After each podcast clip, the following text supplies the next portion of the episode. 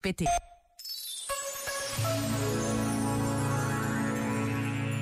Sobre a educação para o bem comum, escreveu o padre jesuíta Carlos Carvalho.